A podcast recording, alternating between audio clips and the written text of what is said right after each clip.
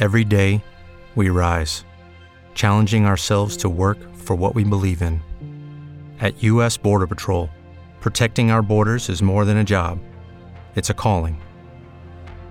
Agents answer the call, working together to keep our country and communities safe. If you're ready for a new mission, join U.S. Border Patrol and go beyond. Learn more at cbp.gov/careers.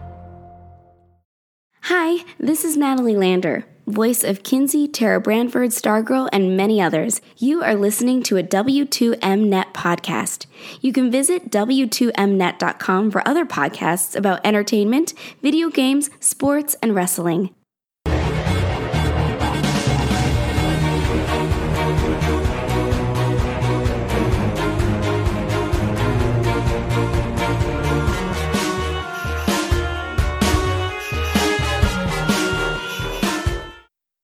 You are listening to Video Games to the Max.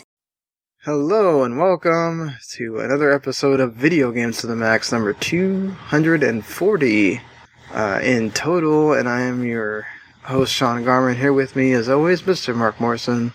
Howdy. And of course, we are the official video games podcast at W2Mnet.com and in partnership with that last word on life as well. And, you know, this has nothing to do with video games, but I just thought that, um, it was one of those things that's like too big to at least not mention. Um, you know, on this, you're getting this on the next day after it happened, but um, a very important figure in uh, American history, uh, Justice Ruth Bader Ginsburg, has passed away from pancreatic cancer, and she had such an, you know, just huge like impact on a lot, you know, a lot of women's rights and just uh, shaping, helping shape, uh, you know, Americans' judicial system in general.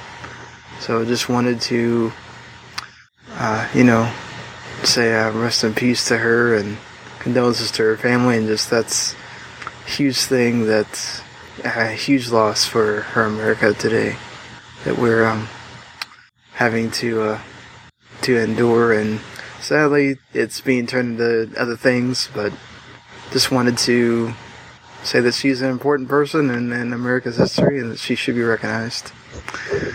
Sure. Uh, and well, Marc, I mean, if you didn't, uh, if you don't subscribe, and this is your first show, or you're just happen to catch us on YouTube or in, on, you know, I'm promoting it on Facebook or something, and you're catching this one, we did do a show uh, with Jens where we broke down the entire PlayStation 5 showcase and talked about uh, the wild craziness that was the pre-orders on the first night.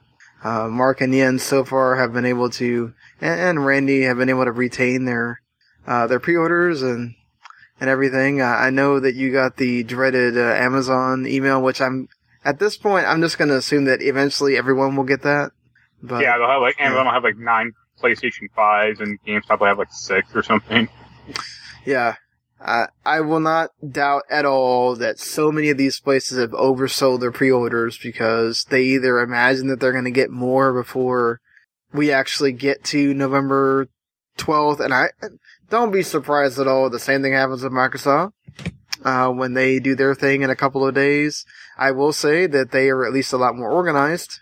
Uh, and they made a big joke at uh, Sony's expense. That's very few times that they get to do that. Most of the time, it's Sony doing it to them. So it's actually kind of like justice a little bit that they get to knock at Sony and be like, "Well, we're gonna let you know for sure that at 8 a.m. on September 22nd, in whatever country you're in that's getting them first." Uh, the U.S. being one of them, it's it's gonna be that's when it's gonna be available. Um, Whereas Sony just kind of, I, I don't know, that's necessarily Sony's fault. The retailers just decided, you know, hey, we have the ability, let's do it. and Sony didn't Yeah, really, was- you know, think it was tell them that. no either. Uh, Right. So, um, yeah, I, that's interesting, uh, to, to know on that front. But hey, you know what? Um, it's weird to see that like Nvidia came out and apologized for their like fiasco as well that they had with their pre-orders for their, uh, what's that, the GTX 3070 or what, the 8080? Um, yeah, so, I mean, that thing looks like a monster. I keep seeing on that NVIDIA page every time the app loads to want to install something. Yep, it's all meaningless to me. yeah, I mean, We both have laptops, so it's not like we have any, you know, we can do anything. So no, yeah, we can't do anything, but um, certainly, I I think uh, Sony has gotten themselves in a lot of news lately. Jim Ryan has been talking away. We're gonna give, uh, he's gonna get a lot of uh, time on the show. Uh, with all the things we got to talk about, Nintendo had a little mini partner direct that we're to talk about as well. Um, but um, a certain game that people have been waiting for, even though it's maligned as being a collection that's available for a limited time, did come out. Um, you know, on the the day that we're recording this, did you get to play any of it? And uh, I Mhm. played. I got up to the first. Well, I got past the first Bowser fight in Mario 64. I haven't touched uh, Sunshine at all, and I played with the first level of Galaxy. is it nice getting to play uh, Galaxy not on a Wii remote? Kind of, but Hmm. it, I mean, I'm still using. I'm using the uh, uh, Pro controller, and Oh, even that has a stupid like gyroscope, like gyroscopic. You know, like yeah. move the controller around for the to pick up star bits, and it's like this is dumb. like, I mean, I yeah, get why they they you do it, some but- of that with uh with Odyssey too, where you Yeah. could- yeah you had But to like make it jump. Odyssey, well, Odyssey eliminated that with the Pro controller completely. Yeah. Like it's just like just press a button, or you know, Right. uh, I mean, I know why they do it because it's part it's baked into the game, but I still don't really like it. uh, yeah, Odyssey or uh, Galaxy is cool. I have not played a ton of Galaxy, to be honest with you. Played the first like few levels on the Wii, and that was about it. And That's the just same really- way I was. I just really didn't like the uh, waggle control, or you know, the touch control. It's like I don't like this. I've never played Sunshine, so I'm kind of interested to see how it. I've played some of that. Uh, it won't be quite as janky on the on the uh, Switch, I assume, because like that's a weird game with the GameCube controller. You can, Mm-hmm. can like half like uh, plunked on the trigger, and like Mario will still move around. But if you like hold it down, like he'll like plant his feet, and it's like a Resident Evil 4 game or something, or Resident Evil 4 where you just like you can't move, but you can shoot the uh, flood around. Well, yeah, the the water. Yeah, yeah. Jetpack thing? Yeah, yeah. And Mario 64 is still cool. Yeah, and Mario 64 is uh, an all-time classic, and I, I see people bitching about that game about like, oh, it's not 60 frames a second or it's not widescreen. It's like, who cares? You know, get over. You know, if you don't like it, don't play it. Uh, I mean, I think Nintendo deserves a little bit of like crap for they could have done it. I look, listen again, like I don't know how much is really hampered by COVID or how much Nintendo really just kind of said these are freaking classic freaking games. Like people are going to, uh, you know, buy them regardless do we really have to spend a ton of time putting in, you know, all this stuff? I mean, and again, Nintendo also has like a lower powered console. Like, do Yeah, they they can't- necessarily care about that stuff in general? Like, you know? Not really. Uh, So that's the thing is, I mean, we're gonna talk about that press conference and or that that mini direct and the thing at the end. Um, they get to boast that a game that was janky on the frickin' Xbox One at launch. Um, it took them a little while to make it work well. Amazingly works at 60 frames on the Switch. But that's also because, like they said in a tweet, we optimized the hell out of it. Yeah. Um, I don't know that Nintendo, Well, also, you know, I mean, the game is Ori 2 or Ori Will of the Wisp. That, that's not going to be run at 4K, so that probably helps quite a bit. right, but Mario's not running at 4K either. Yeah, but I mean, see, Mario's not running at 4K because it wasn't designed to. Like, you know, Ori Right. is, kind of. Or at least not 4K 1080p. Oh yeah, no, so definitely Ori hmm. is designed to on the system that it can do it on, which is the One X. Yeah. But like, you know, I- I think you can give Nintendo flack without totally dissing them either. Like, I think it's just Nintendo sometimes also, you know, they know they can get away with things. And that's okay, but also you gotta understand, like, these are three all-time classic games that you're getting for $20 a piece. It's not that bad. It's not like they charged, you know, $120 for these games. They charge $60 for three of them. So. Yeah. Yeah. I- I think it's fine. Like, I'm happy. Yeah. And I'm gonna get it than- eventually. So it's cheaper than buying a uh, N64 with play Mario 64 or, or you know GameCube to buy play Sunshine. yeah, uh, no, definitely try to buy those games on the consoles that they're on. They're originally on. Forget Yeah. it. like also, Yeah. like I mean, Yeah. six Mario 64 looks. I mean, it's not like great, but I mean, they did some decent improvements. Like the UI is like all redone, which is nice. Mhm. Even- Even back then, it looked, looked a little weird. Yeah, I mean, that's—I'm glad that these exist and that people can enjoy them, and a whole generation of people that didn't weren't around when the 64 was around, or even GameCube, or even Wii. There's people that have only been around gaming since this generation that we're about to be out of. Yeah. So, I'll be- know, I'll be uh curious what they do for that Zelda rumored Zelda thing next year. yeah, that'll be interesting. Definitely, I think definitely Skyward Si- Si- Skyward Sword is getting putting in a put in a collection. I feel like if you went through the effort of putting Galaxy, now that's going to take some effort um to to make that work well on the Switch, but I think they're going to do it.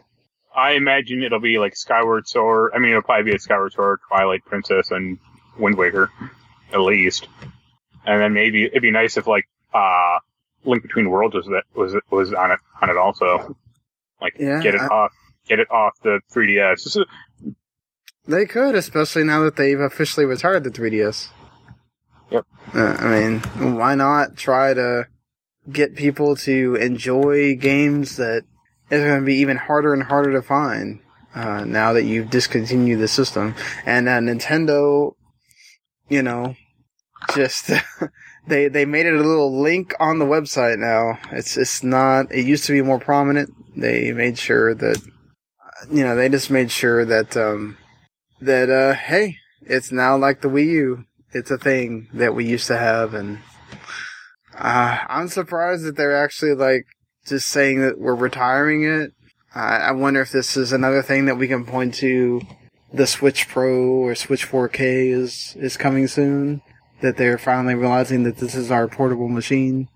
Do you think we're we're eventually like so uh you know since we're on the Nintendo thing, do you think that we'll get a Nintendo like it only works on a TV console, and then they can use this as the like they can just keep iterating the Switch to be the portable, or no, because I think they like the idea of having the one console that can do both. So I mean, the Switch is what four years old, or at least three. it'll be four years old next year. Yeah, it's three now. Uh, I mean, technology has quite improved quite a bit since then. Even in the, uh, Right. well, even they released a like slightly up- upgraded model last year, so they could just do like a half step up, or like you know, it might not be true 4K unless that dock is going to be actually useful, or like have a system built into it or something. But at least you could do like the tap, like the handheld mode, would be like you know 1080p. Yeah, I, I mean, obviously they will have to get into the 4K realm at some point. I mean, obviously, you know, it helps a lot that Microsoft itself um, is kind of letting that, uh, you know, giving Nintendo a, an option of, hey, you don't necessarily have to. Uh, look at what we're trying to sell with the Series S. Uh, but I feel like if you're only going to have now, if now if Nintendo does the two SKU thing, which they are very well known to do, they have it right now. If they say, okay, we have a, you know, we'll lower the price of the regular Switch that doesn't do 4K, or we'll have a Switch that's the same price as the Switch now, discontinue that, that maybe does, uh, 1440p and then have, uh, you know, a, a 350 or 400 Switch that does do 4K. Yeah. You know, I mean, it's not like, uh, I mean, granted, yes, I think you do want to play your, your big ports or whatever on there, but people are so good at making games that are for the Switch, and Nintendo itself is so good at that that Also, they'll I be mean, okay if they're always underpowered. Think, well, think about the ports that have already been on the Switch. Like you got Doom on it. I mean, it's not the greatest version. I wouldn't but, buy Doom on it unless I paid like twenty dollars for it. right, Yeah, but it's still playable enough. Yeah. So sure, why not?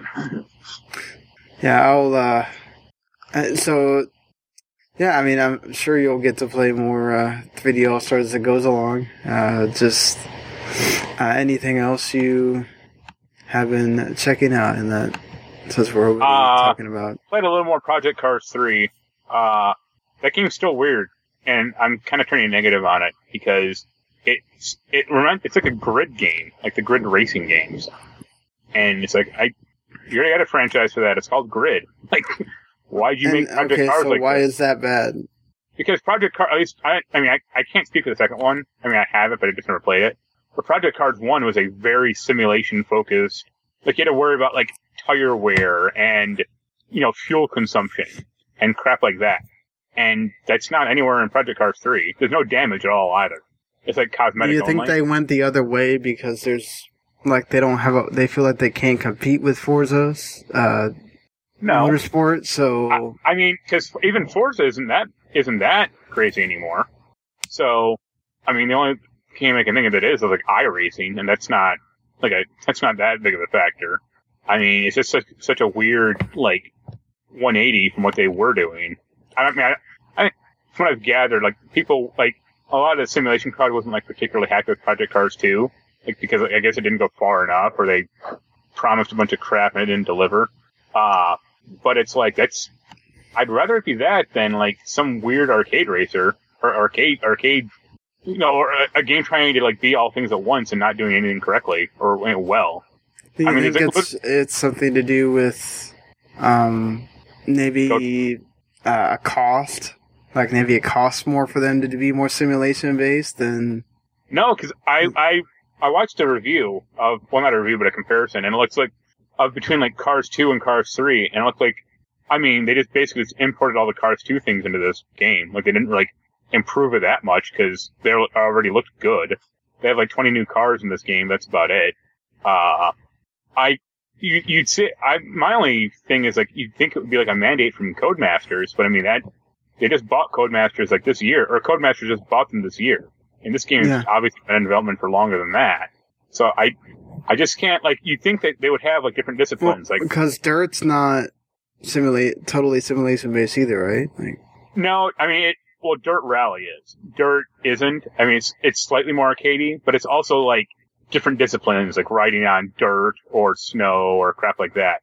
Like you think they would ha- they they would have different games for different disciplines. Like, hey, if you want the arcade game, play Grid. If you want the really simulation rally game, play Dirt Rally. And if you want like the simulation game for like racing, play Project Cars. But they just fucked that all up. ah, well, I'm s- sorry to hear that you're turning uh, negative Uh, on. It's not. Well, here's the thing. It's not. It's not bad. Like it, I'm not like I'm not going to give it like a four or anything. But it's just so. It, it just has no like personality or spark to it, and it's just really bumming me out. So it's just kind uh, of like a blog game. Yeah, like it's competently made, but I just don't know who it's for. That's sometimes the worst. Yeah, like there's it literally. I mean, there's literally a race event type where you are like plowing through gates that are like, Yeah. are, like pointed. You know, a 10 point gate, 20 point gate, and 50 point gate. I'm, and I did it, and I'm like, what? Like this isn't simulation at all. Like this, I think this was a mode in grid, or at least in one of the dirt games at some point. like, Right. what happened? uh, and the last game I'll talk about, since I've, I've been playing a lot of it, the guy is uh, Hades. And that yeah, game, um, it's the uh, okay. Supergiant. Yeah, the latest Supergiant game, of course, been in early access for a while. Um, so now that it's out there and out of that and into retail version, how is it? I would actually say if not if if it's not my favorite, it's my second favorite Supergiant game. Like it, it's like tied of Bastion for me. Wow, Uh, says a lot. Pyre was fine. Uh, it was a little weird because of the sports aspect, but like the story was fine. But I'm I'm the guy who didn't like Transistor at all. So I don't know how much of you played, but yeah, I liked games. Pyre a lot because of that sports aspect. So Yeah. um, I, the story was vi- definitely uh, out there. Um, but you know, I like the. I played a little bit of I think the Hades demo when they had first released that, and I was like, man, I definitely want to check this out when the game fully releases because it's. I definitely like that. Um, you know, Greek mythology, all that kind of stuff, and this having a kind of different story based in that uh, realm is is cool. So that was really appealing to me. And then it has a a, a good gameplay mechanic. So Well, it's like a. Uh, I mean, it's totally a roguelike, roguelite, right? Yeah. but that's why I know Jens would hate it because he doesn't like Right. those types of games. And it's funny because I, I mean, it depends on the game, but I like those quite a bit personally. So, yeah, I've got up to the third boss. I haven't beat it yet. Uh, there are different weapons you can pick up or that you can unlock. Like you start off with a sword, and you quickly unlock like a spear, uh, bow and arrow, which is really fun. Have you kept track of how many runs you've had to do? No, I'd probably say about nine, maybe ten. Okay, it's Uh, not bad to get like the third boss. Yeah, and the guy, it's it's a twofer. It's two it's two bosses. Uh, this like big minotaur dude and this guy who, like, he's a he's like an actual god or like, like a demigod, but he like chucks spears at you, and they're fighting them. If they could fight one on one, it'd be fine. But fighting them both at the same time is a pain in the ass. No, yeah. Uh, the first boss is just one, is just a, uh, I think a Fury, and she's like, uh, she kind of like charges at you and then can do like energy, like circles. She's fine. And the second boss is this really cool, uh, oh, what is it? It's, uh, like a, and it's not, almost like a Hydra, but it's just Okay. the snakes. Like it, yeah, like it, it's like a, a big like snake boss that has like a main body, then can summon up other snakes to fight. Uh, yeah, those are fun. Uh, yeah, every every uh, weapon has like a main attack, like a charge attack, kind of, and then a special attack. Uh, and then you have this like weird energy, like weird like magical spell you can throw out, but you only get one of them. And then when you kill the enemy that you threw it at, you get it back, uh, and that can be powered up. You meet a lot of different bosses in the game, and they like they can like boon you, like they can level, like give you like gifts and stuff, which is helpful. Like at a like Zeus can like upgrade the bow and arrow to like if you hit an enemy, like lightning arcs to another enemy. And it's like this is fun. uh, but yeah, it's a really good game or really fun. It feels great. It feels like you know a quicker Bastion. Oh, what are you playing it on PC? Yeah, it's on PC and Switch. Uh, I think they well they said like they just announced like it's supposed to have cross save, but they didn't get it done in time for the Switch version. I don't I think so. Uh, that's coming later. Uh, yeah, but yeah, a game I definitely want to check out on Switch. yeah, like the same. I mean, uh, I got I got my code from Greg Kasavin, and he directed the game and he wrote it, and it has you know Yeah.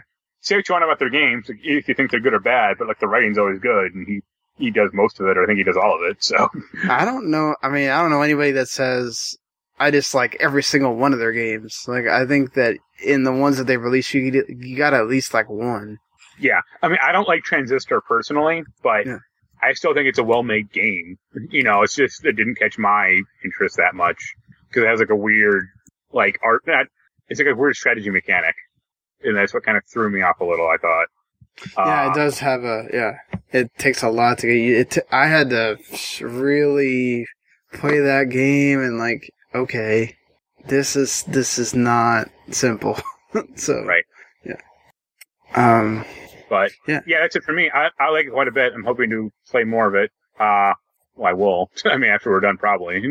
I'll play a few runs. Like I, I just like those games that you can just kind of quickly launch into and, uh, do a run for 15, 20 minutes and then hopefully unlock some new stuff along the way. Yeah, that's always. I mean, it gives you a reason to keep going back, which that's good too. You know. Um. Like, uh, I mean, Rogue Legacy 2 was like that until I beat it and then I'm like, all right, now what? Yeah. Right. Yeah. But I was think, uh, like you want to max out everything, right? So you keep going. Yeah, I mean, Yeah. you can do that, and this has elements of that also. Like every, you get like dark, uh, energy or whatever, and you can upgrade like passive abilities to that. Uh, but also like unlocking new weapons, or you get like a lot of, uh, you can get like a lot of different artifacts by like gifting people booze. so it's just like real life, I guess, in that respect. And, uh, like each of those trinkets can be upgraded by like clearing rooms or you know doing stuff like that. Yeah, that's that's good. That's glad that they. Yeah.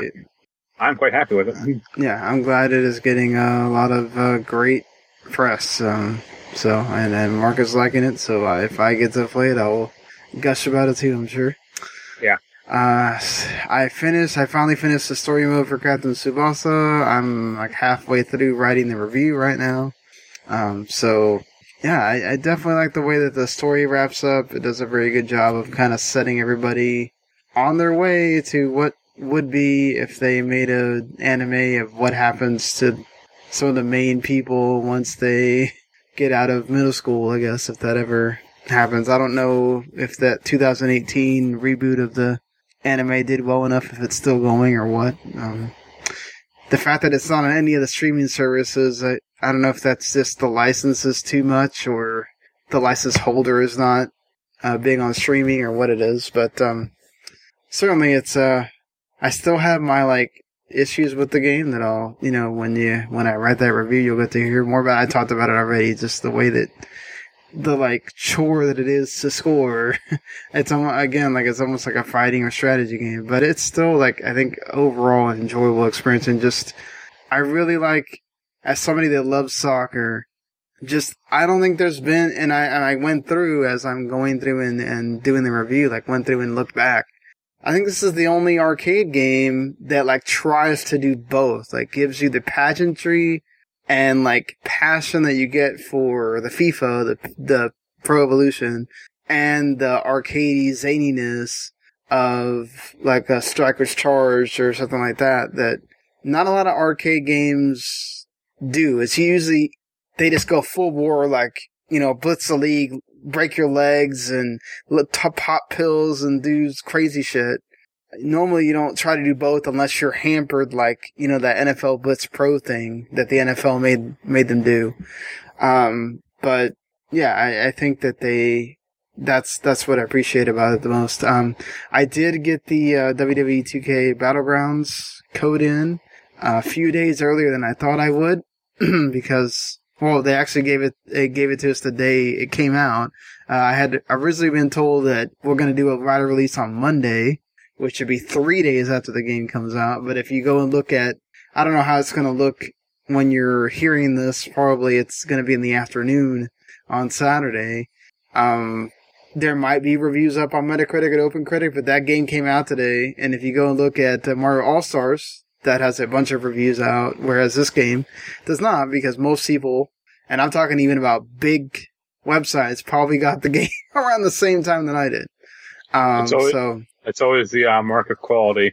uh, yeah, it's not a great sign. To be fair, I mean, it, with the absolute shredding that 2K20 got, y- you can say that you don't blame them, but this is also a different game, and I think um, Saber Interactive, who are the ones that did the uh, NBA 2K Playgrounds, which the, the first one was fine, the second one was just about the same, fine.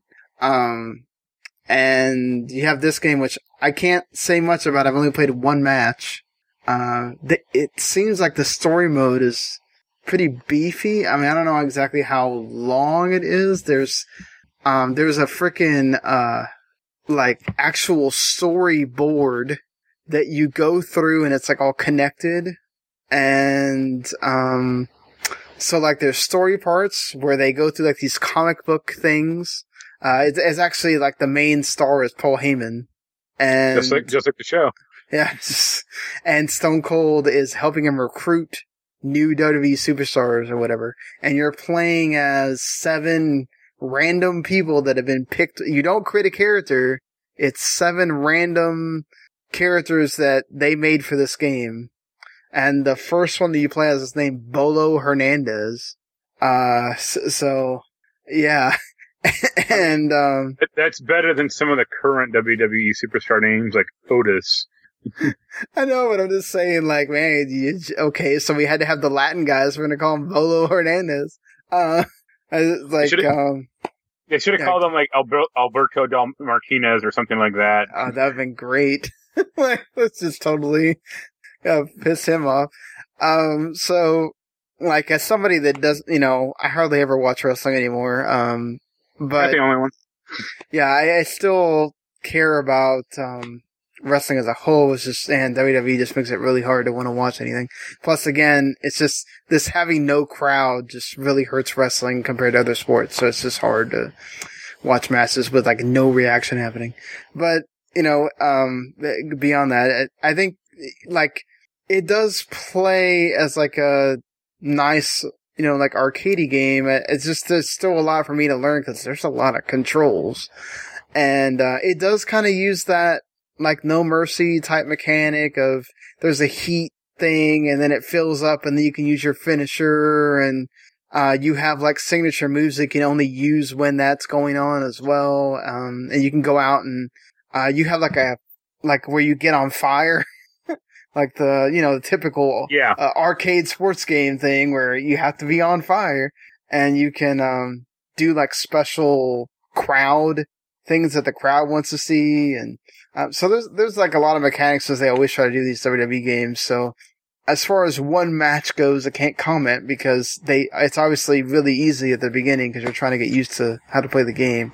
So, You just Um, need to, uh, oh, go on. oh, it seems like there's a lot of modes. Well, we'll see. Uh, we'll see. I'll have a lot more to say next week. I was going to say, in the starter mode, you just need to unlock Jeff Hardy, and then everything will be all right.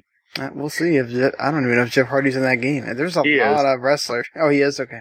Yeah, he's one one guy I, I always look for when it he announces rosters. It's, I find it funny.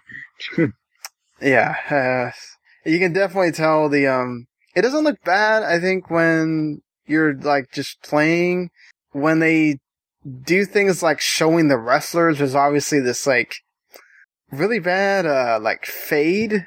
Like there's uh like they show the wrestlers and you can definitely see that there's they're de- not trying to um show their uh close up on them because they probably wouldn't look, look anywhere near as good as they would on like PS4 or Xbox One, but Yeah. or, or PC because this game's on PC too. Uh, so and on Stadia, so yeah. But um, I'll uh be playing more of it and then we'll I'll get to say more as goes on. And yeah, I'm, I'm purposely trying not to buy Mario All Stars or Hades uh, because I if I get either one of those, I will not play this, and then I get in trouble. So, because you know, 2K went through the effort, and and uh, 401's former editor, my first editor that I ever had, and I actually went with him to a, a gotgame.com, which actually still exists. Um, and then he went on from there. He went on to do PR for 2K, which he's been at since then. Uh, so you know, he I don't know if he put in a word for me or not, but uh, thank you to him. And he has credits in the game, Ramon Aranda. So if you get to the end of the credits of 2K Battlegrounds, you could see him in there as part of the PR team. So Yeah, I got. yeah, I was going to say I just got my uh, Hades card from Greg, so that was cool. yeah, I, I, obviously, his name's in the game, the credits also. exactly. so see, uh, moving up in the world. So we'll we'll uh, we'll see how that um, how that shapes out. But uh, speaking of uh, games that um, uh, got announced by uh, on for Switch, let's go through this uh, mini partner showcase thing. Uh, this was what on Thursday? Yeah, uh, Thursday. yeah, I think so. Yeah. Okay, so, um, yeah, so they announced uh, a few things. I mean, Hades got announced on there, which was coming Well, out that day. Yeah, it launched. Right. That, it finally became like officially released at 1.0. Yeah, so officially that got released. Um, also coming out uh, that day was the incredible that it was on there this quickly, Ori and the Will of the Wisps, uh, and running at 60 frames. Um, so that's pretty crazy. Long Dark also shut up on Switch, but that game is old. And yeah, but it's still. I think it's still cool. I mean, yeah. I, I like the idea of the long dark. I just don't like playing it. Well, there you go. you like the idea, Yeah. but you don't like like, oh, I, I also played it. I've been playing on PC for like almost like well years now, right. and it's gone through like so many different iterations that like it's hard to keep track of how to play it anymore. I just like wandering around the uh, like Canadian wilderness, fucking up wolves. Yeah, they showed off more Balan Wonderland, which I'm really interested in that game. Uh, of course, it's being made by Yuji Naka and Naoto Oshima, so, and, and of course, Yuji Naka have Sonic fame, and they have very much uh, Sonic characteristics. Uh, Yeah. They, they showed off quite a few different uh, looking characters, so totally uh, down with that. Rune Factory 5 is getting released next year as well, along with uh, Balan Wonderland. Uh, World Wonderland is actually coming out March 26th. And Rune Factory 5 looks, hey, it's more Rune Factory. So if you uh, enjoy Rune Factory games, there'll be much more to do. They discuss falling in love and peacekeeping, harvesting crops, all of that stuff. I think the perhaps the aside from the the two main headliners were the which were the Monster Hunter games that are both exclusives to the Switch, Monster Hunter Rise, um, which that's also coming out the same day as Balan Wonderland. Who who uh like really? like uh, I wonder if that's gonna, one of those is going to get moved uh, at some point. Um, but yeah, Probably- like so, Probably so now the there's a Capcom. grappling hook system. How do you feel Uh, about that as somebody that uh, played that Monster Hunter World?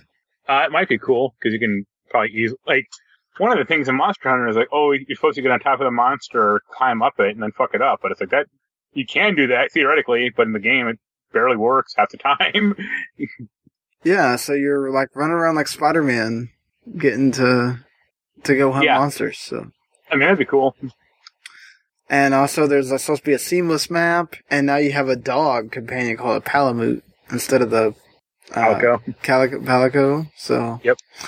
and of course Monster Hunter Stories two, uh, Wings of Ruin also shows up. Um, That looked better or more interesting.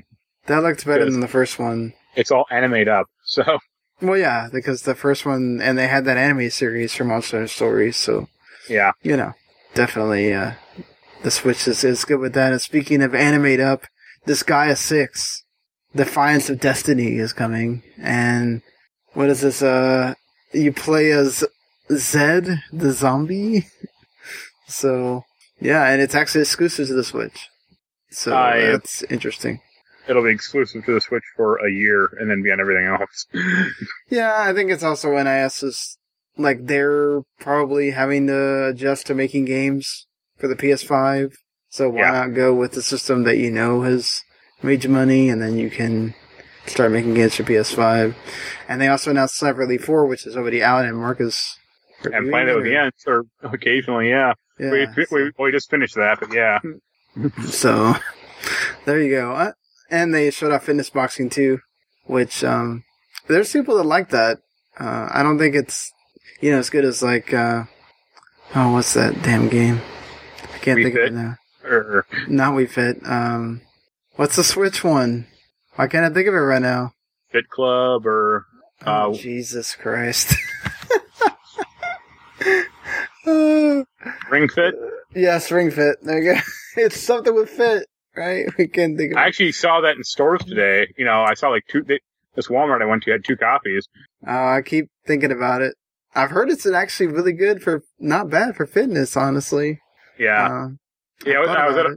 I was at Walmart today at 7 a.m. picking up Mario There you go. when it So when it opened. quite a people doing it. Uh, third of the people, and they didn't have, huh? They had, There was yeah, people. yeah, three other people were there. Hey, and- people want that Mario, man. Well, it's ten dollars cheaper, at least then. I mean, it still is, but now it's not like online. But also, they didn't have any copies in the like the display case.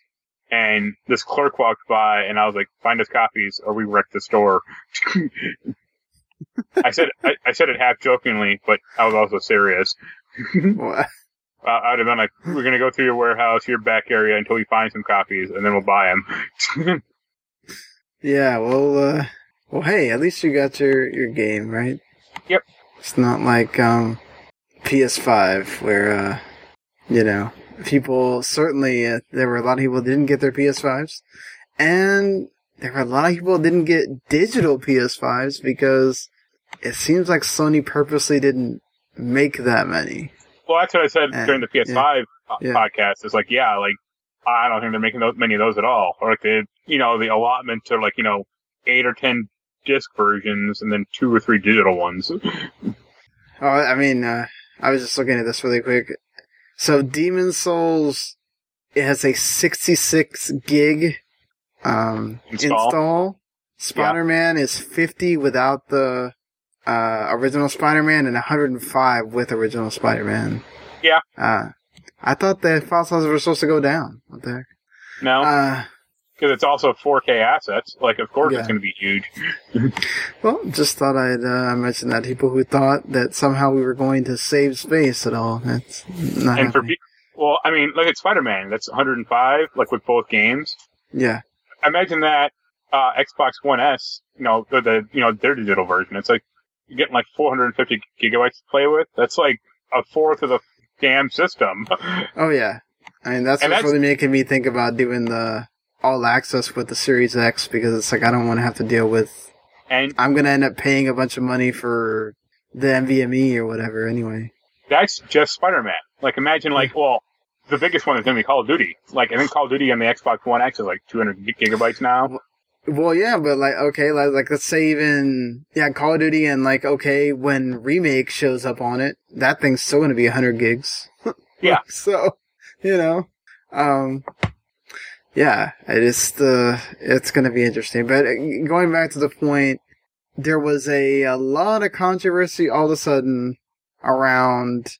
Man, you sure can't find a heck of a lot more of these disk drive PS5s, which cost a hundred dollars more than you can of these um, diskless PS5s that cost you know the four hundred, Yeah. and people were going around showing graphs, and you know it it uh, made people start thinking about did Sony intentionally decide to not make this many because they know that hey if the diskless one is gone, you're going to buy the other one. I mean, it's probably part Yeah. part of it. Also, Yeah. you have to think about like tooling factories. Like, yeah, it's by they probably just want to focus on like one SKU of the thing, and you know, a 4K uh, drive isn't hundred dollars. It's probably like thirty. If you really want to be honest, or like forty. Well, there's still a Especially since- separation between even like I want to say I don't remember when I bought my Blu-ray player, but there was an eight. It was hundred and eighty dollars for a 4K player and a hundred dollars for a Blu-ray player, and this is Right. Sony to Sony. Yeah. So yeah, But I mean, Like- think about it now. You can get like a Sony Blu-ray player for what sixty. right. But when they were making these. The Also, Blu-ray players like- were still more the the 4K players were a little more expensive. Right. Yeah. I mean, I just think, I mean, they'll be making more money on the 4K or the uh, disc version of the PS5, PS5. That's for sure. Well, yeah, I mean, on, duh, they want you to make, they want to make more money off the console, so of course they're going to want to try to point you in that direction.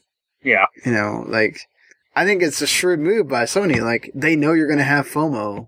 So go get, you got, you got to have one, so if you can't get the digital one, you're going to get that one. That's, but I Right. mean, it's been proven, and like, and also I think, I wonder if there's anything to do with, which, like, stores probably said, well, we don't want the digital one because people Yeah. are going to come and buy this at our store.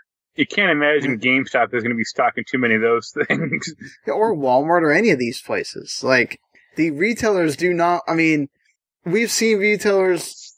Uh, you said it right. Um, was it that other retailer that you have? Yeah, it's called that's Meijer. big. Up here, Yeah, they took out the electronics section, or they downgraded Uh, it.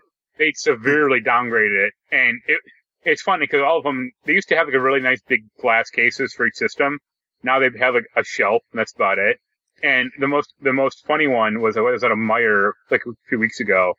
They had a bunch of Switch games for sale. This one like on like the racks, Uh-huh. and in the glass case below it, where they, they should have had switches for sale, they had gun ammo. Wow, And it's like, well, that's a qu- that's quite a nice message for the kids.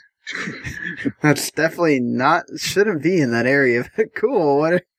Uh, I, I mean, like, yeah, I think definitely have to look at that too. Like stores are not going to want to sell a digital edition of something that will make them selling games obsolete because other than buying cards for uh, Yeah, you're gonna get, like- PlayStation or Xbox, you're gonna you're not gonna buy the game at their store. It's like here, So- here's uh here's Ratchet and Clank on this NVMe drive. Just slide it into your PS5 and hit play. Yeah, it's yeah. I we'll have to see. I definitely think uh the digital one is gonna be like a unicorn. It's it's gonna be then it's gonna be gone, and obviously you know bots don't help either. I mean, how many people? I I don't know how many people I saw voting. You know, commenting. Oh yeah, I got five of them, and I'm gonna sell four of them. You know, it's it's always this terrible thing that happens when consoles come out at the beginning. Everybody wants to try to oversell because guess what's going to happen? You're going to have a lot of parents wanting to buy for their kid the system, and they're gonna overpay because they gotta have it, and it's Yeah, I'll it's just shitty. I'll, I'll but get yeah, I'll get my PS5 and just resell for double the price. Be like, here you go. yeah, and we'll I see mean, if uh, some of those I mean, pre-orders end up getting canceled too. Well, no, I was gonna say there's already like eBay and Facebook uh marketplace like buy my pre-order or you know stuff like that. Oh yeah, that's against that's against eBay policy. I don't know about Facebook, but it's definitely against eBay's. yeah, because there's people that get scammed that way. Yeah. Um, so Well, also eBay, it's like you have to have the product within like 31 days or something. Right. Yeah, well, this is going to be an ongoing thing. Going to be very interesting how that goes with Microsoft. Uh, I'm not going to touch it unless they allow, they activate the Xbox All Access when you, for these initial batch of pre-orders. Like if you can't enable that when you try to go pre-order, I'm probably not going to do it because, yes, that's a lot Right. to, to put down. Um, even though you're not paying for it for two months, still, it's still a lot to put down. I mean, I Ah. initially, when I bought mine, I initially went with Walmart and it required me to put all the money down right then and there. And it's like, I don't have $530. Sorry. So I canceled that one and that was Amazon. Yeah, I saw Target makes you put down a certain percentage, which is what the same thing GameStop does. yeah. Um, I saw Well, people like like, Well, like people not understanding the um uh the Target thing. People thought it was a price mistake, and they had the the the PS5 controllers for like ten cents, and people thought, "Oh my god, I'm gonna get a controller for ten cents." Like, no, you're just gonna pay the other sixty nine dollars and Yeah, 80, whatever cents. later. Yeah. I mean, yeah. I mean, I don't mind that, but like Walmart specifically is that you have to put, you have to pay it all right now as a temporary charge, temporary hold, and then, you know, Yeah. it'll get refunded in a day or two. And it's like, well, crap, I Nope. can't do that. yeah. So that's why I went with Amazon, and then I got that stupid email today. Uh, you may not have enough. And it's like, you damn well better. I, I I live a mile and a half from one of your uh, centers, so I'll be down there that day if you don't have mine. Well, uh, speaking of, uh, because, you know, Sony's gonna, they knew they were gonna have this event. They, they, they were gonna be out there talking about the console. Uh, you know, Microsoft has done plenty talking, uh, you know, over Twitter about the console as well. They, what they produce like paper models you can have so you can know how much space it's gonna take up or whatever I saw today. Um, so Jim Ryan has did several interviews and uh, we had uh, a lot of information come out in many of these interviews. So I'm going to kind of just bunch them all together and then we can kind of just talk about um, things as they happen. So in one of them, he was asked about what he thinks about a Game Pass service and if they would ever do something like that. And he says it's just not sustainable that the Sony games cost too much. They cost over a hundred million uh, or more to make, and that it's just not sustainable. We want bigger, better. Um, we want more persistent, and having something like Game Pass doesn't suit our ambition. We want to expand and grow our existing ecosystem and not putting things in the subscription model. Uh, I, that doesn't surprise me. I think like Sony's been adamant that they don't want to do that. Um, I mean, we're not. We're. I think the thing that we kind of forget is Microsoft pays has to pay a lot of money to these game companies that are not their yeah. Yeah, it's like, how- company to do Right. that. I mean, now granted, every um, developer that has decided to give information about it has said that it's positive. That yes, they get a nice chunk of money from Microsoft, but then they also see their game sales go up for that game after it leaves Game Pass. Yeah. Or or while it's in Game Pass, people decide to go ahead and buy it because they know that it's going to leave. Um, which that's good too. That's what that uh, service also has that purpose of getting you into the game, especially for like longer games like Yakuza. Like you may not be able to finish that before it decides before it gets taken off Game Pass. right. Uh, so you may have to decide to buy it if you want to keep playing it afterwards. And that's not, uh, bad for Sega or whoever, uh, in that case. Um, Or like you know, you get you get into like one Yakuza game, and it's like, hey, might might as well check out like the next one that's right maybe not on Game Pass. So yeah, Exactly.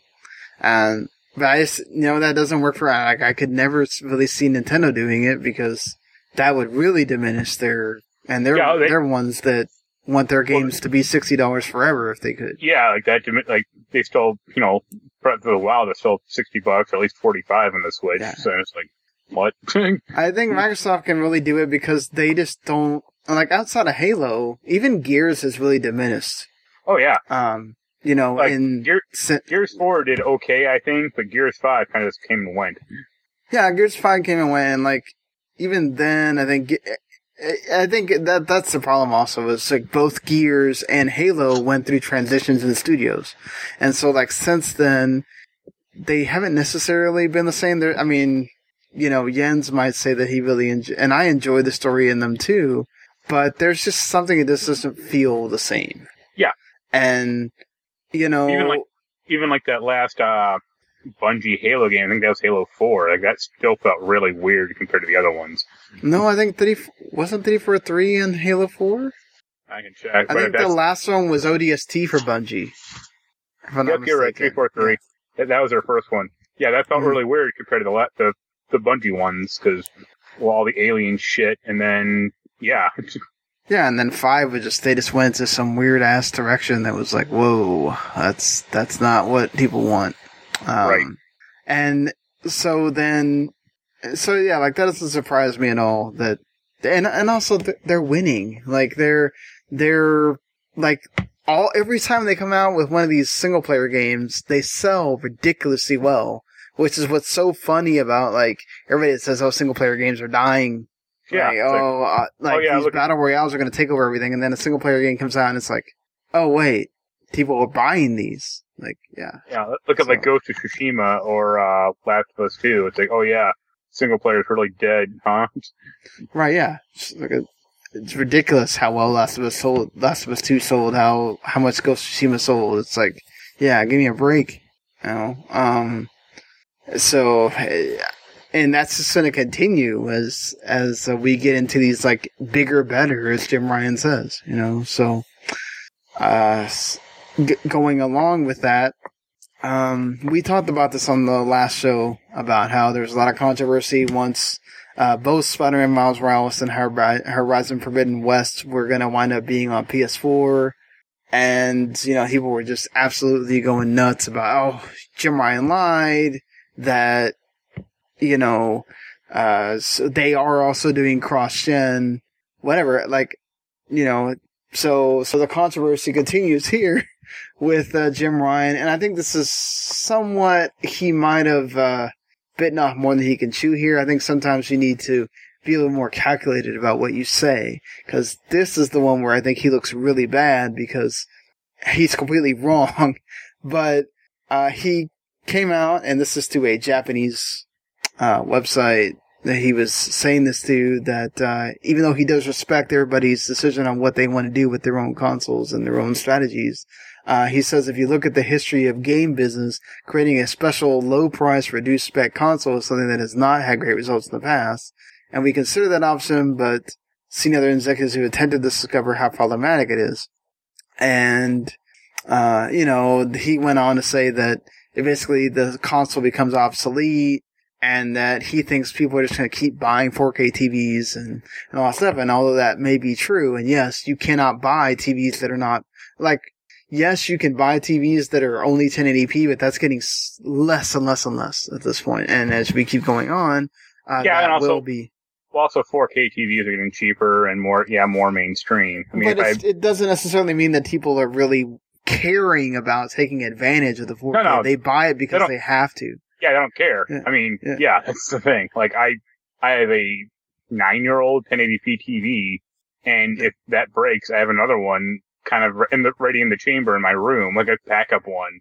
Yeah. And then, if, yeah, if that breaks, then I'll get a 4K TV or like the cheapest one I can find. But Right. I Right, don't but they have some- sales on those all the time that you could probably find one really cheap. So Well, I also don't need some like Indian monstrosity, uh, like some seventy because I have a small room or a small space. So I had, I had a friend when I was buying my old, my current TV. He was like, "Why didn't you get like a forty inch TV?" I'm like, "I don't have the room for it, dude." Like, he was like, "Anything anything below forty inches is worthless," and I'm like, "Well, okay." Like, I don't have the room, so what do you want me to do? Knock out a wall? Like, Don't my mind would really love that. Yeah, I mean, I'm I'm kind of the same way. Like I have a 40, I have a 1080p. Actually, that's a 1080i. It's not even a 1080p um TV in in my room. That's like the only that my first ever, I guess, HD. It's like a plasma that I have, Right. and I got those other two from Best Buy. One of them is a 49 that actually apparently doesn't even it does 4K, but it kind of doesn't. And then I have a 55 that does do the 4K that's in the living room. And it's like, yeah, I wouldn't want to put one of those in my room because it just, I don't know, it just doesn't seem right. Like you don't need this humongous TV in your room. Like, Right. I also, Like- I also, at least in my my particular instance, I'm like a foot away from my TV or two feet away, Yeah. so it's like who care, you know. It being only 27 inches is like fine, you know.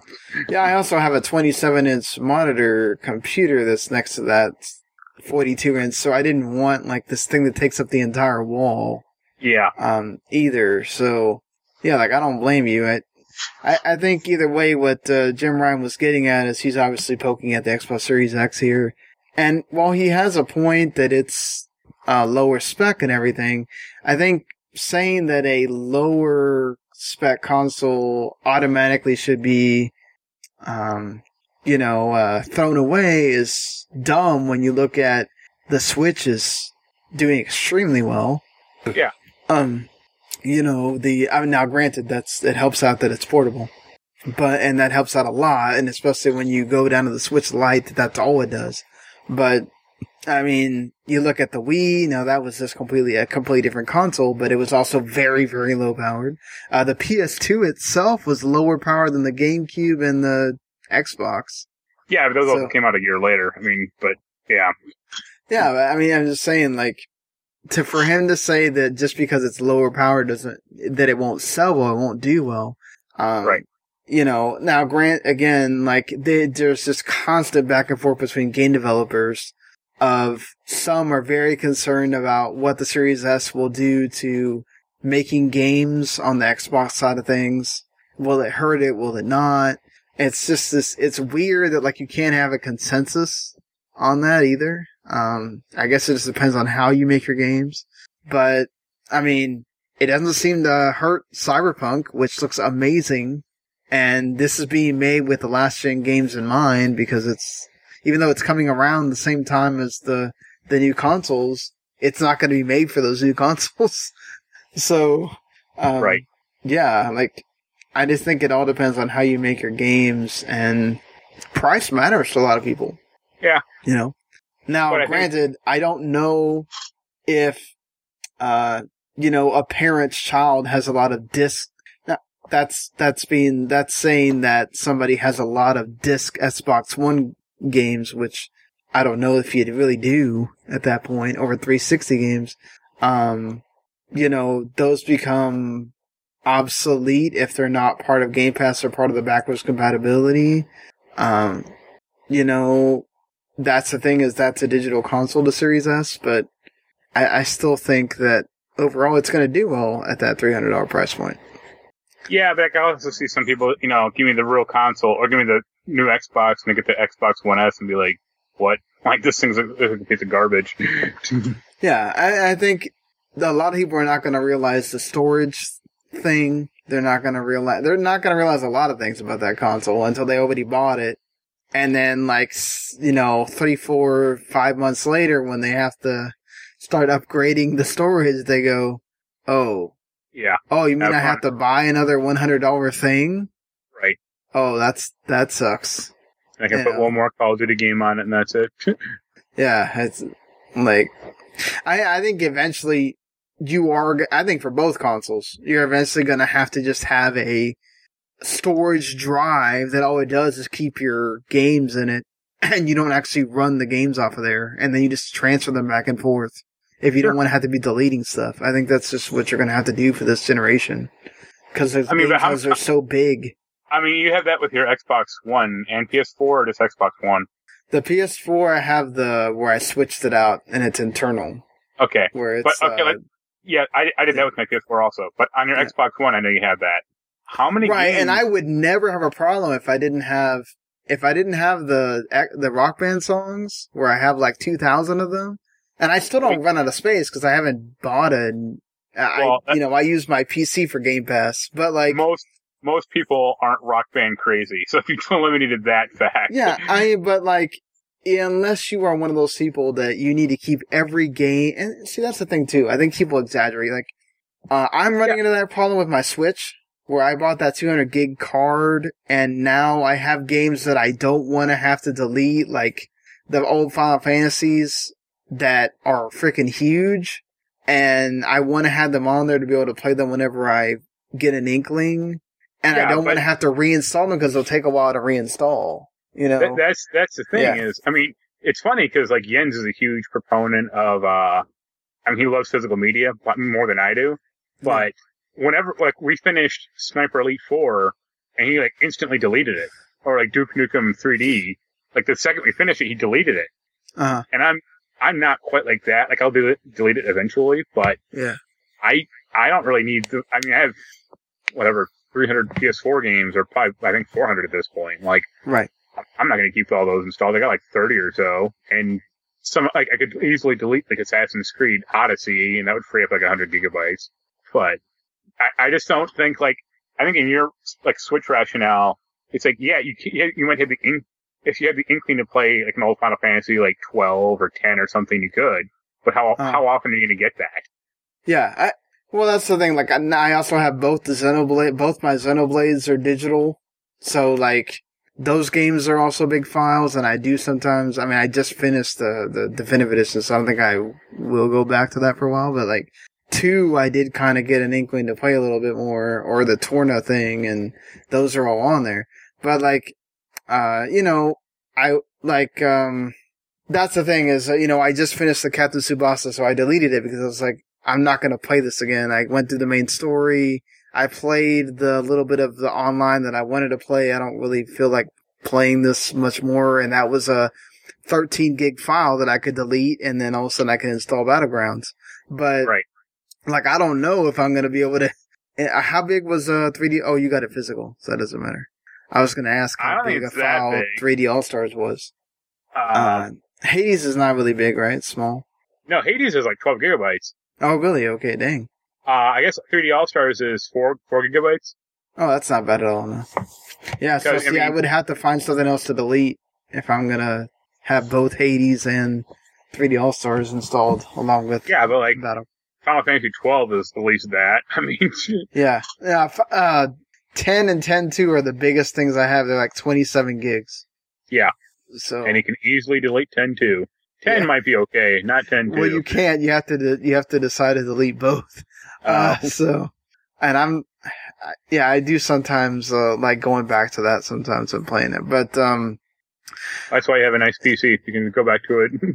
yeah, or a nice I- laptop.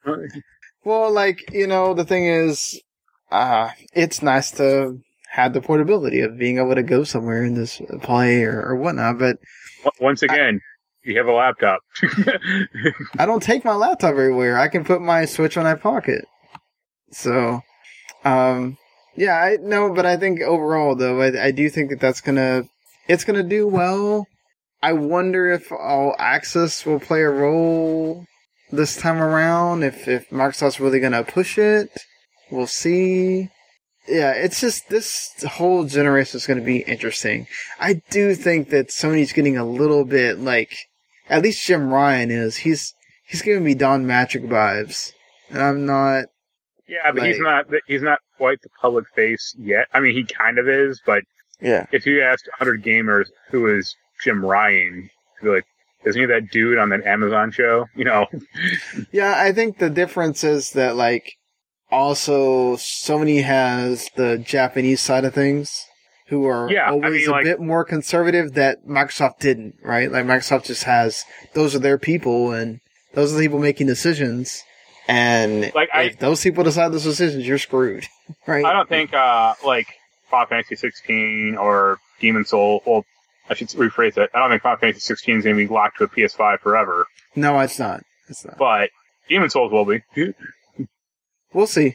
I still Well, think that that, that whole Sony owns- human error thing is No, Sony published Demon Souls. I don't know if they're publishing Right. this one, but they published the old one. So that's why they made Yeah. Dark Souls because uh that's not you know Sony doesn't own that one. Oh, no, I meant like, would they put it on PC?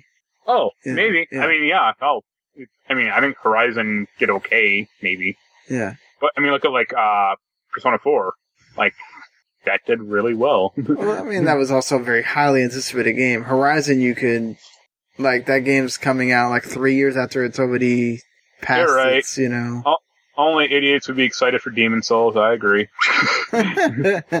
There's a lot of people excited for Demon Souls, even though it's you know seventy dollars. But um, yeah, I, it's it's good for Sony that they can get people excited for that, and and people are wanting to buy their systems for for Demon Souls and everything else that's coming. And perhaps uh, you know the the one that we this was released a while ago. Just Sony hadn't officially said it. It was a rumor. It was a uh, posts on websites without Sony actually coming out and giving, you know, the true verbiage of saying, yeah, we're not supporting PS1 to PS3.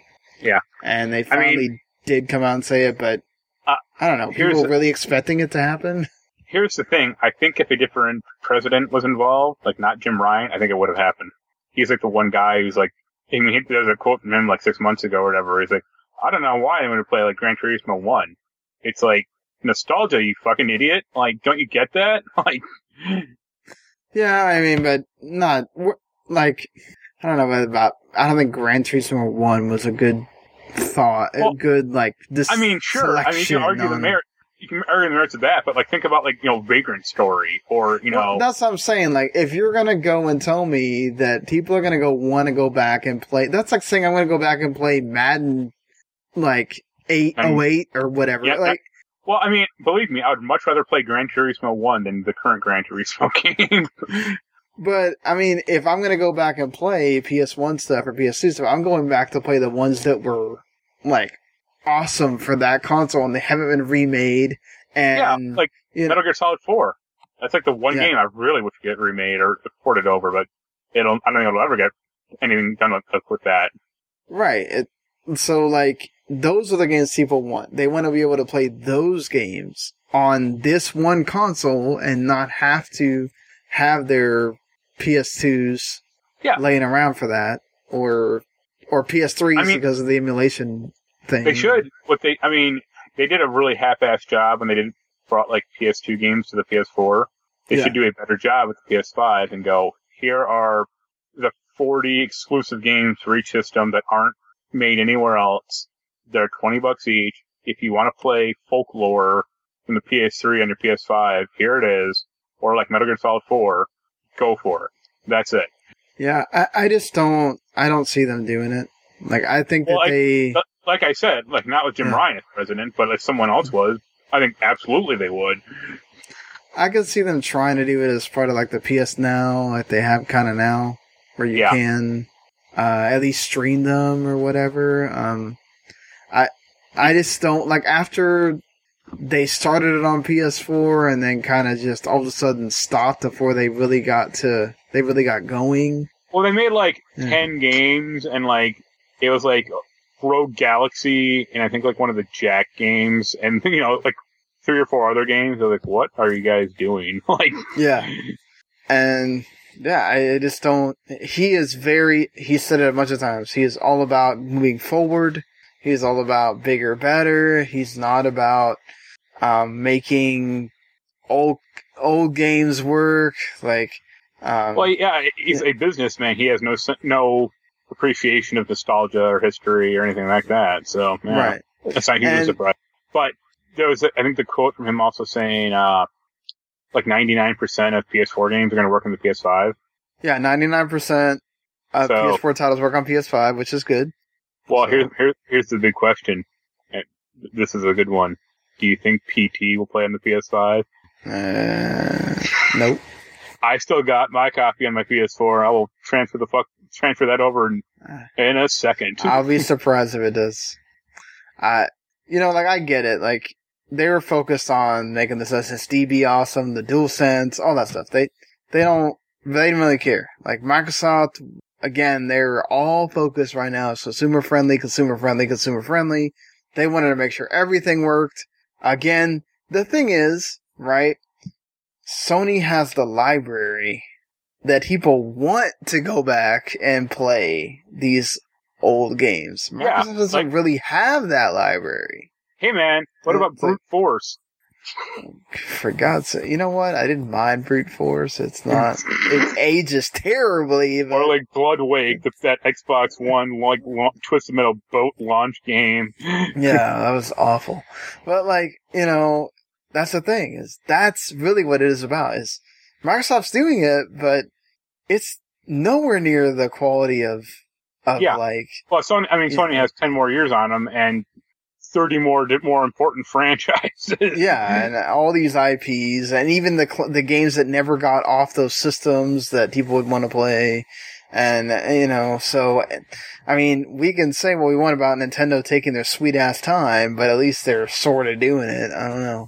Um, yeah, it just it just feels weird to me that look, uh, Sony can say all this stuff because they're number one right now, and there's nothing, and they also really seem to have a just this fan base that these this like hardcore bleed till we die fan base of Sony can do no wrong and let's attack everyone else and and whatever. And it's hey you know what? If and honestly if Sony seems to be very happy with fanning the flames of the Yeah. console war and all this other stuff and hey that it works for them right I don't I don't I don't think it's great like I think it's stupid I think they should both kind of be supportive and and want to do crossplay with each other and be more consumer friendly and all that stuff. But hey, Sony, Yeah, but also, that, I mean, there has to be some cross or you know, there has to be some delineation between the two, or else why would you buy any of the consoles? well, they're exclusives, right? That's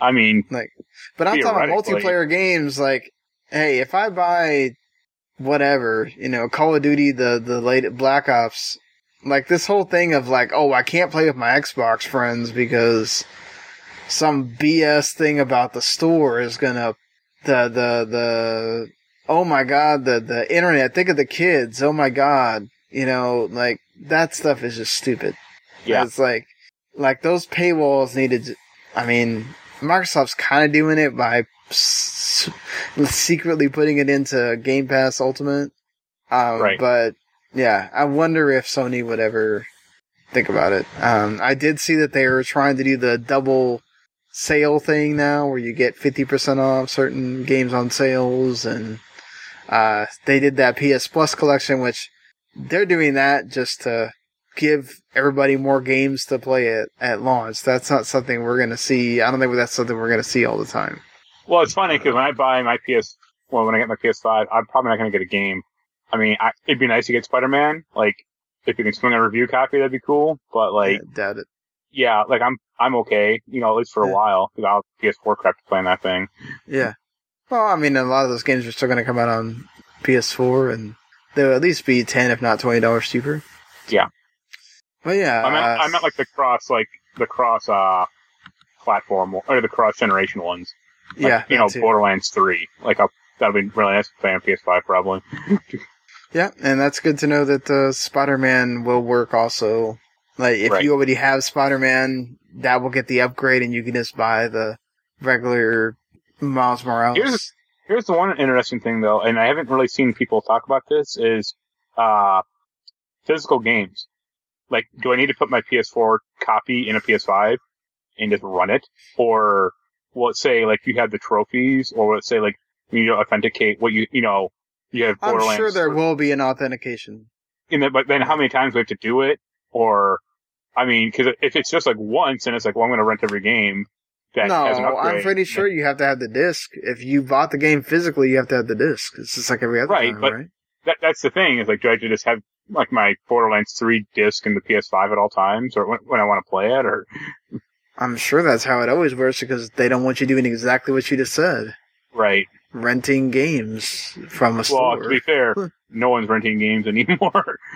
Yeah, no, you're not. But I was saying, like, Redbox basically discontinued that, so yeah, and, And our, I don't know I don't- down there, but we have like family videos up here that are already dying. So and GameFly is like no one ever talks about it. So, like, I'm I'm amazed they're still around. Honestly, like yeah.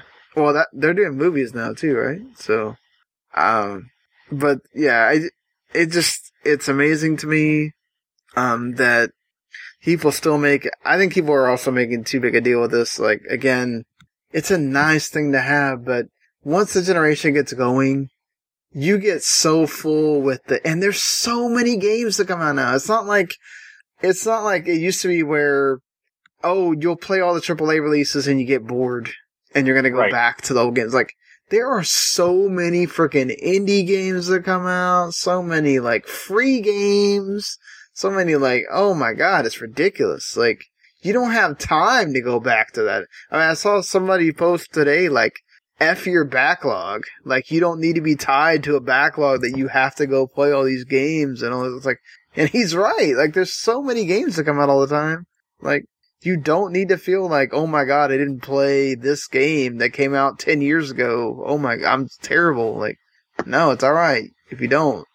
So, right, yeah, um, but yeah, I, I, I also think sometimes we have to be very, uh, understanding of people want that stuff, Oh. but they say that right now. Once, once you start playing PS5 games, you try to go back to playing PS, older than PS4 games, you're like, what is this? oh yeah. Huh. I mean, yeah. Once I get my PS5, my PS4 won't go in the drawer, but it'll be moved to the ba- you know the slightly not quite as uh important part of my entertainment center. Yeah, I can't even have my, I have my 360 and PS3 there, but I don't have them like, you know, even plugged in because trying to use the UI on those things to even watch like Netflix is awful. So I have I, I, I have five console. I mean, let's just say main consoles hooked up to my current TV: PS4, Switch, uh, Xbox 360, which I haven't touched in years, uh, a PS3, which I haven't touched in more years, and an original Xbox, like modded Xbox. yeah. the last one's a little the question mark one, like why do I still have this? But I just like it. But Right. like the PS3 and the 360, those are going in a drawer. Yeah. the- same thing here. Probably just never gonna touch those again. Yeah. So, uh, yeah. I, I thought about it. I was like, wow, dang it. Now if I get the PS5, I have all these games like, uh, Kingdom Hearts I mean- 3 wouldn't work for me. Honestly, it Uh, depends so- on how they how they do the uh, hard drive or the memory thing. But you can like if the PS5 really is going to be compatible with that many games, you could probably just put that in a drawer also, or put that in storage. what, Like, the if- if you could, like, If you could just copy your hard drive or at least your saves to the the PS5, saves will know, come over, yeah. well, hopefully saves and PT. Yeah, I, the thing is, like, right, if you get the digital version, your disc will become obsolete. So if you bought a lot of physical games, Yeah, then uh, which, which I have some physical games, like that's the thing is that uh, I want to buying. I would have bought remake had the had the pandemic not happened. I would have bought remake with a disc because I like having those kind of games on disc just to you know have that physical medium or or whatever. But uh, I could I could probably say my not. copy. Yeah. I could say my copy of remake. I don't need to. I'm sure uh, it won't. It'll be on some kind of a sale rather cheaply at some point. Um. So moving on, uh, we'll have plenty to talk about with uh, both Sony and, and Microsoft as we keep getting closer and closer to those uh, those dates when those consoles actually do come out. Uh, and, and you know, Marc, uh, Marc talked about this when we talked about Hogwarts uh, Legacy uh, being revealed as part of that uh, Sony showcase. J.K. Rowling is officially not involved with that game at all, or not directly involved with the creation. I mean, obviously she, uh, you know, created those Harry Potter's characters and everything, but she's not. This is not a story that she had a hand in writing. Uh, yeah, she'll get she'll get money from this thing. That's not a huge surprise. yeah, she'll get royalties. Duh. She'll she yeah, she's not going to get paid from like I mean she get like maybe like five percent of the royalties or something, but she's not going to get Hmm. like story. She's not going to get Rowling. credits other than Yeah. being the creator of the series. You know. Right. Like, um, it's just such a hard thing with that. Like all those terrible, like she should have just left that alone. It's like she ruined it for me. Like I, I actually liked the movies and I wanted to go back and read the books and then she kept just piling on and piling on and piling on and, and changing what these characters meant and doing this. And it's just like, you know what? I'm not even going to bother.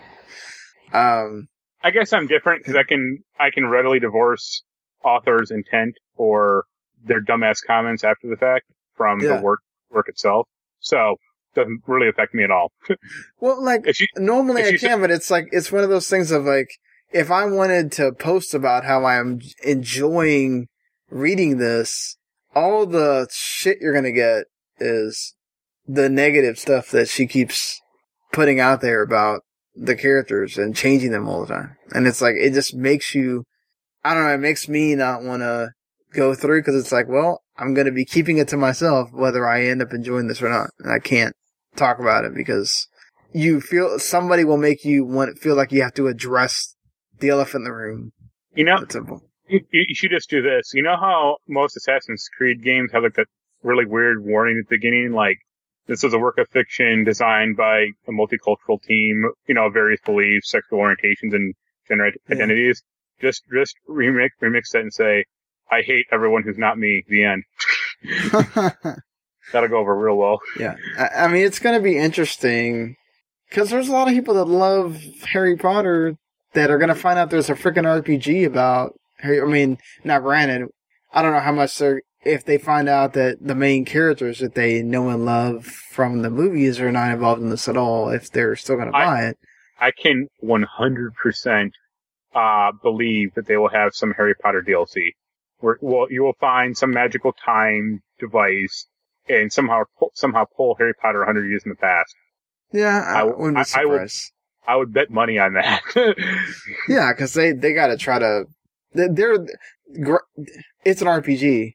They can just add in extra DLC after the game is already, especially if it's successful. They're gonna do Yeah. that because they're gonna find a way to make more money. I would be like, oh, maybe you didn't pay attention to it before, but now it's got the the one the characters you know. Oh my god! yeah, it's, Yeah. it's like Hermione's time spinner went bad and now she's like in the past and you have to like help her fix it or something like stupid like that. Uh, you know, I, Yeah, I don't 100% happen. Yeah, so I mean, like, that's the thing is, it's going to be interesting to see if once again, internet vitriol, and I mean, yes, these are very, very, um, correct feelings that these, these, uh, people have about the way J.K. Rowling has just absolutely destroyed her own characters. But uh, it's going to be interesting to see if that feeling that you see on social media is going to be transposed to people buying or not buying the game. Uh, I mean, I don't think I'll necessarily buy it, but I'm curious to play it. Like I, Yeah, like I said, I can kind of divorce myself of whatever bullshit she has to think or say. So I'm definitely curious to play it as well.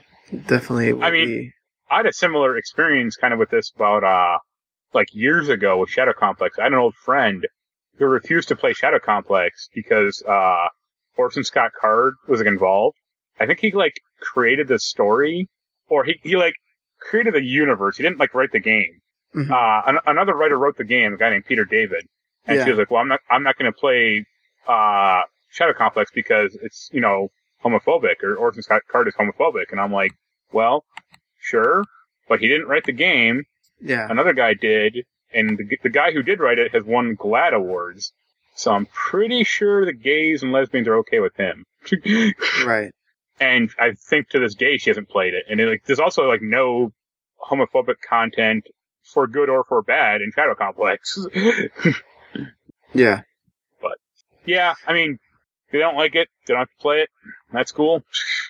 I'm more or less indifferent. Like, Or wait till all wait till it's been out a while and nobody's talking about it. Then you can go play it and don't have to worry about what people think. so, yeah, there's always that. And before I forget, because my God, I, we should have thought about this a while ago. Um, so uh, Michel Ancel, uh, was probably like the big story of this week that doesn't have to do with the consoles, uh, so far at least, is Michel Ancel has decided to leave games. Of course, he is uh, Well, most well known for yeah, go on.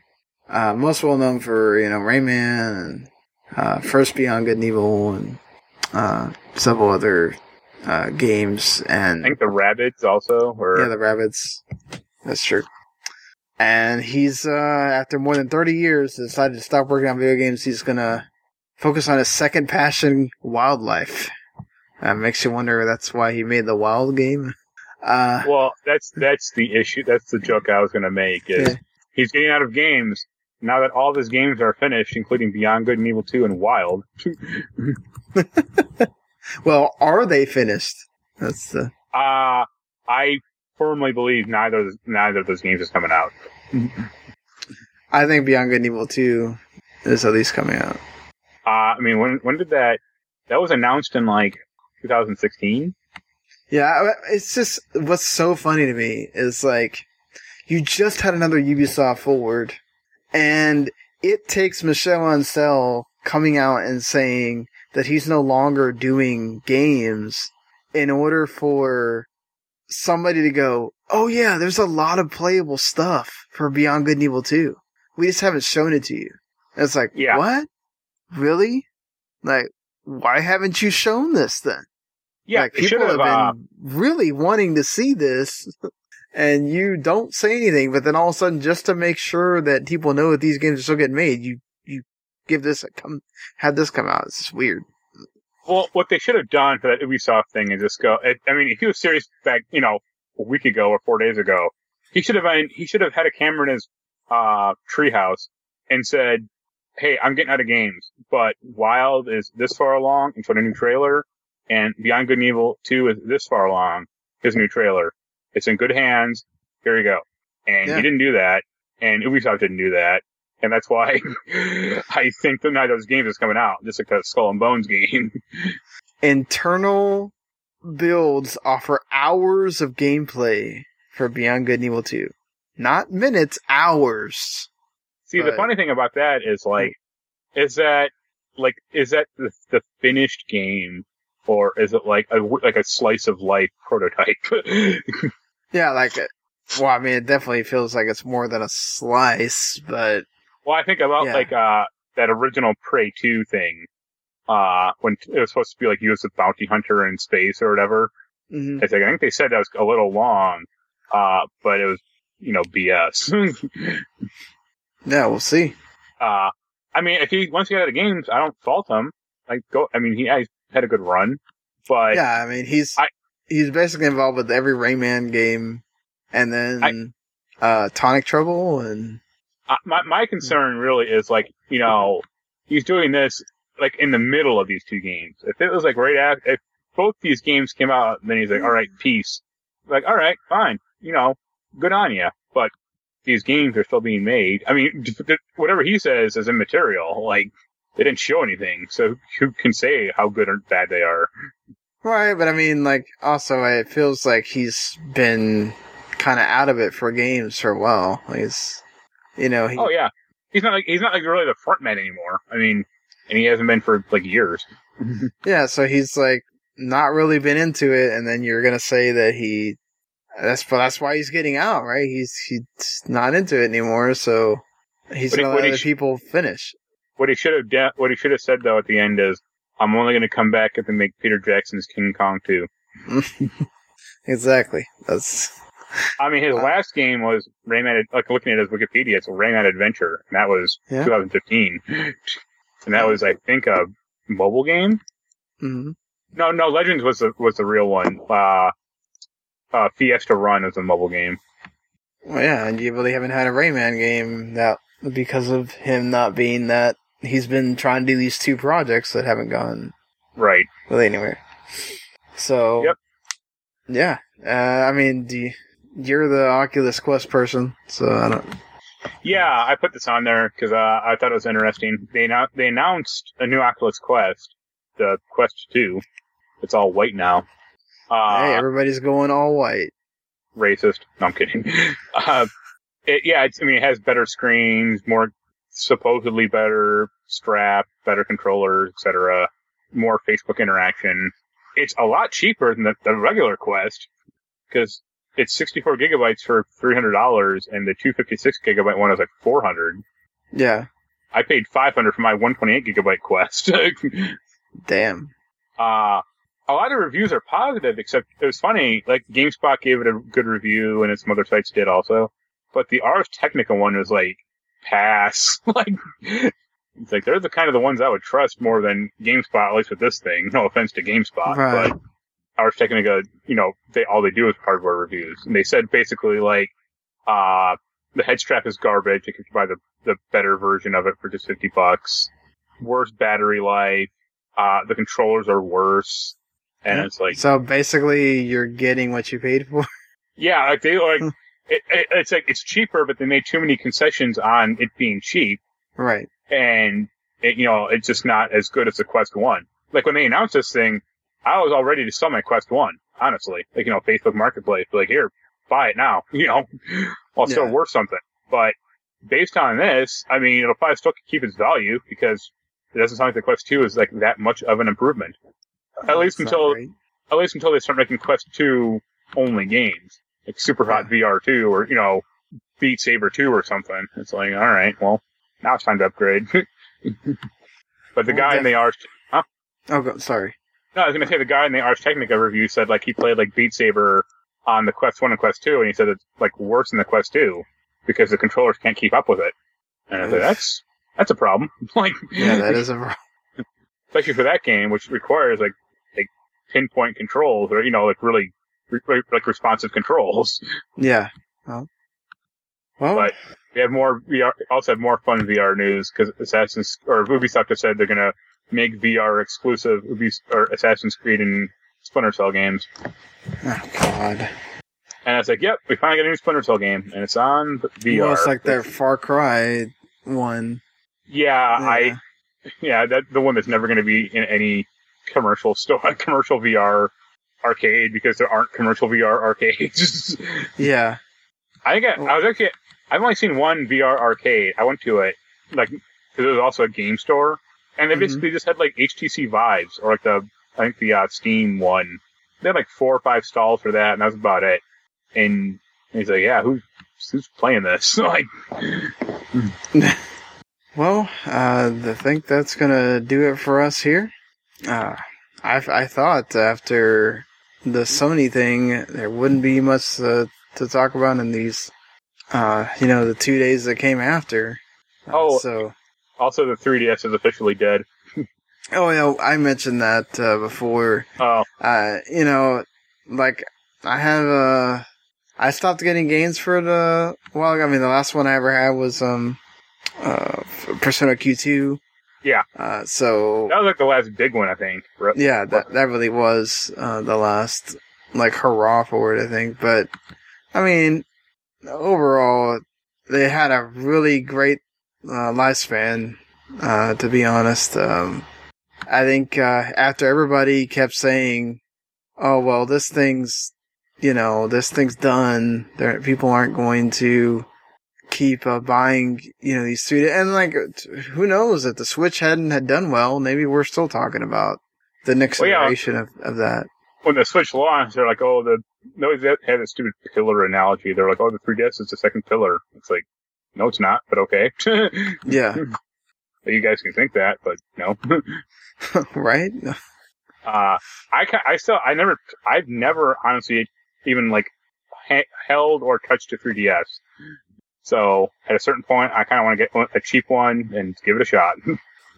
well you should it would be at least say you, you did it right and get a nice uh right. Ni- nice SD card and go wild. yeah but all right man. We're that's it for the show this week. And hopefully uh, if you like what you heard you'll hit subscribe on anything wherever it is you listen to it. And uh, you know hit a re- give us a review on the apple podcast or wherever it is uh, on spotify or or podcast addict or whatever. You can go check out that uh, W2Mnet.com as well Marc has that tony hawk uh, 1 and 2 review and uh, I'll have one uh, for Daniel up pretty soon for Wasteland 3. And yeah, so until uh, next week, we'll see you all everybody later. Later.